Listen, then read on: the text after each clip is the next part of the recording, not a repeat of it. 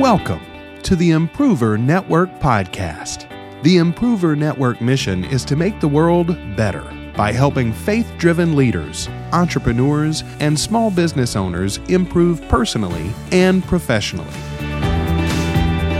Finding balance and maintaining focus in a world of distractions and discouragement can be challenging and frustrating, but we're here to help you discover your purpose, become more productive, and reach your true potential. Now, here's your host, Justin Winstead. Hey, improvers. I know what you've been told, but you've been told wrong. There's lots of things, and maybe we'll do a whole series on that, but there's one thing in particular on my mind today, and that is the fact that we have been told that the greatest teacher is experience. Have you ever heard that? That experience is the greatest teacher? The implication being that going through an experience or dealing with a situation is the thing that's going to help you learn the most, grow the most. It's going to be the most informative and educational just going through it. I'm here to tell you that that's not necessarily the case because tons of people experience tons of things all the time and they don't get any better. They don't make any changes. It doesn't allow them to progress in life. Just experiencing something alone doesn't necessarily mean you learn and grow from it. So, what do you do, or what is the right answer? And I would argue the way to think about it is evaluations of experience are the greatest teachers. The evaluations, the looking back on it and thinking what went great, what didn't go so great, what was the win, what was the loss, where were the things that operated smoothly, what was the things that were breaking down. It is the evaluation and the looking back over the experience that really matters. Now, this may seem a little bit like splitting hairs because you go, well, I mean, this is kind of the same thing, and don't we do this naturally? And Yes, to some extent we do. To some extent, whenever we experience something different or new or uh, uh, an adventure or an idea that we put into action, it is natural for a lot of us to reflect back on that and to evaluate that experience. But that's not necessarily something everyone does. And even those of us who do it naturally don't always do it consistently because we don't have a good system so, one thing I want to share with you is that you need to have great systems in place for evaluating your experiences. If you host events, if you have a service or product that you offer to your clients, you need to have ways of getting feedback from them, of ways of walking through what happened in the process, and then seeing? What can we learn from this, what can we adjust about it, what's missing, what's broken, what's confused, what isn't in line with our values or with our mission, and evaluating that what what has happened in the past, whether it was good or whether it was bad or whether it seemed neutral, having systematic processes in place for that are super helpful.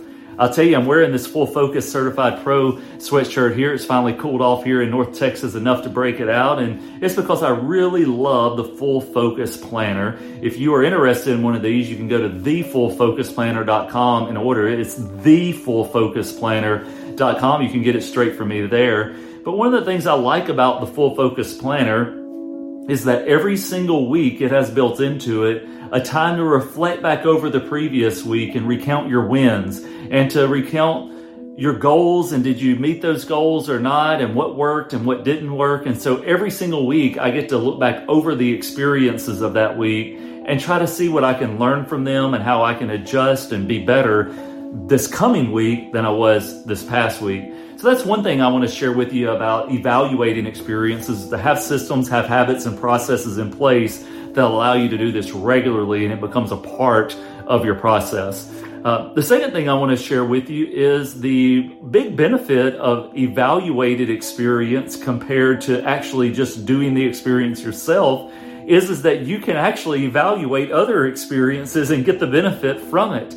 I don't have to go through the big project or the big thing. I don't have to go through the school of hard knocks and get that degree to be able to benefit from it because I can benefit from others' experiences. So if someone else has gone through something, I can go and evaluate that with them and for them, and I can actually take the lessons from that, and that can be the greatest teacher as well as their experiences, my evaluation of them is going to allow me to improve and grow.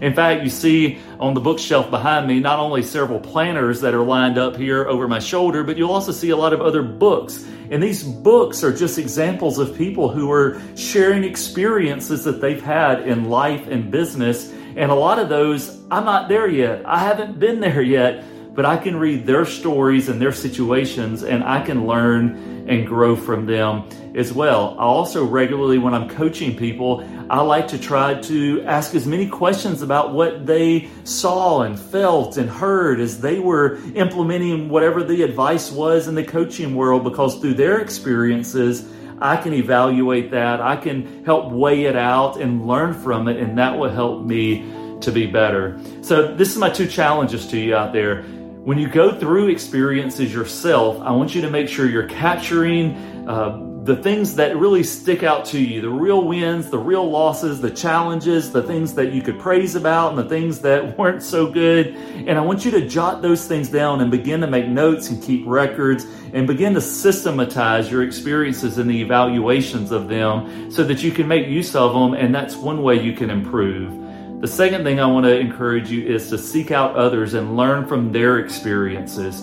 If someone else has already made the mistake, you don't have to make that exact same mistake. If someone else is having success, take their advice, learn from them. And by doing this, you can hang on to what is good and you can continue to get better.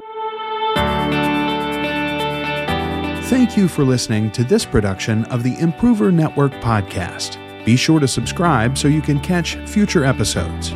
For more information about the Improver Network, visit us online at improver.network. That's www.improver.network. And connect with us on social. Until next time, keep getting better.